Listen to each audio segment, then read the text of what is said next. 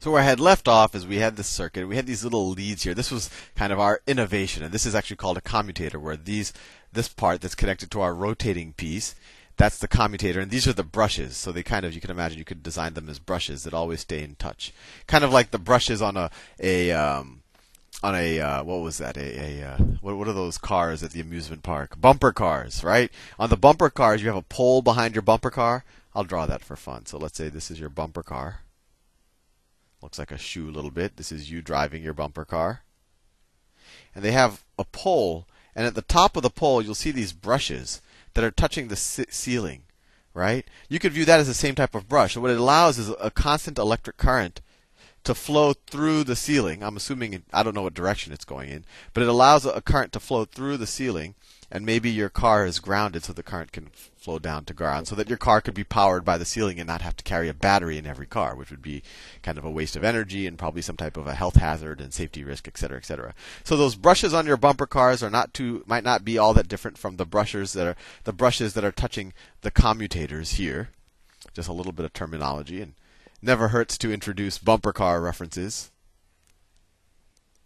probably should have done them earlier when we were learning about momentum and things but anyway, so what was happening here? So going back to our first video, we have the current going down like this.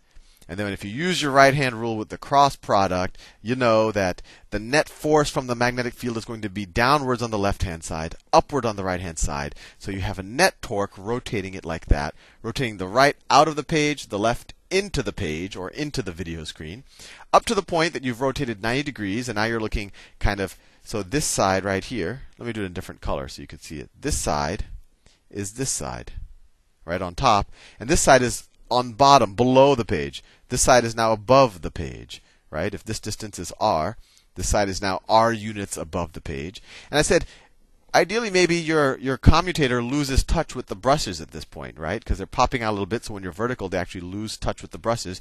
So you have no you have no circuit flowing, so you save a little battery energy, and you just let a little bit of the angular momentum carry the whole this whole rotating contraption um, further a little bit to the point that you are your configuration will look like this. So I know I keep changing colors, but where the whole contraption will now look like this.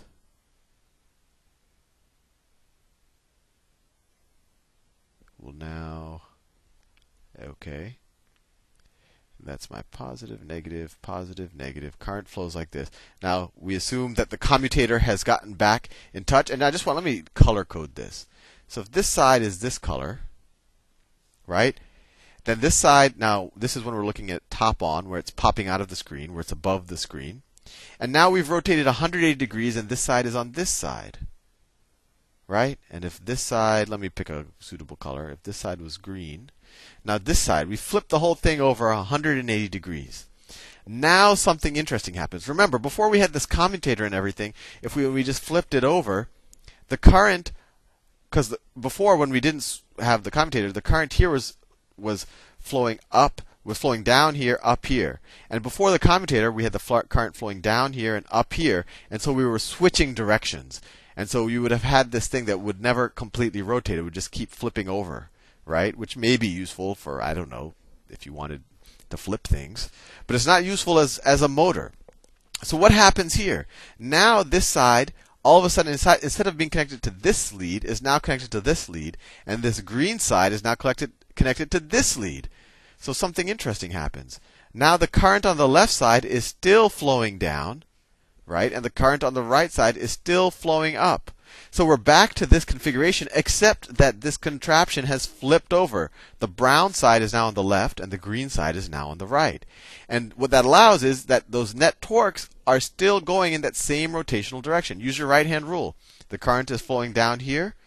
So if your magnetic field is coming to the left, then the net force is going to be down there and it's going to be up there. And so we, we can continue indefinite, and, and we solve our other problem that we will never keep twisting these wires here. So now, using the commutator, we have essentially created an electric motor. And remember, I drew that little thing. That could be like the axle, maybe that turns the wheels or something.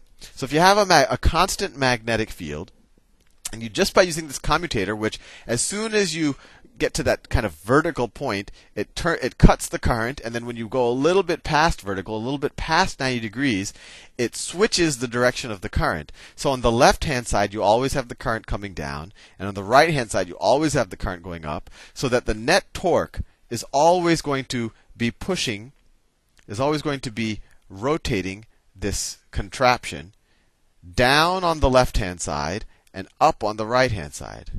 Coming out of the page on the right hand side and then down on the left hand side. And you could actually turn, you know, turn a wheel now. You could create an electric car. So that is the basics really of, of how electric motors are, are created. I mean, most electric, well, there's another way you could have done it. You didn't have to use the commutator. One methodology you could have used is you could have had the magnetic field going until you get to this point, and then you turn off the magnetic field, right? And maybe you wait for the this situation to go all the way 180 degrees, and then you turn the magnetic field back on again, right? That's one possibility, but that's you know maybe not as efficient because half of the cycle you're you're not powering it. Or maybe you switch the direction of the magnetic field.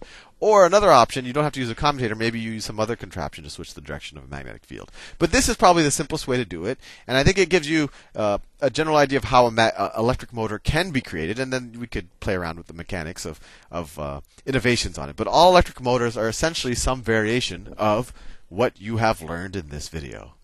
Isn't it neat to learn something useful? See you in the next video.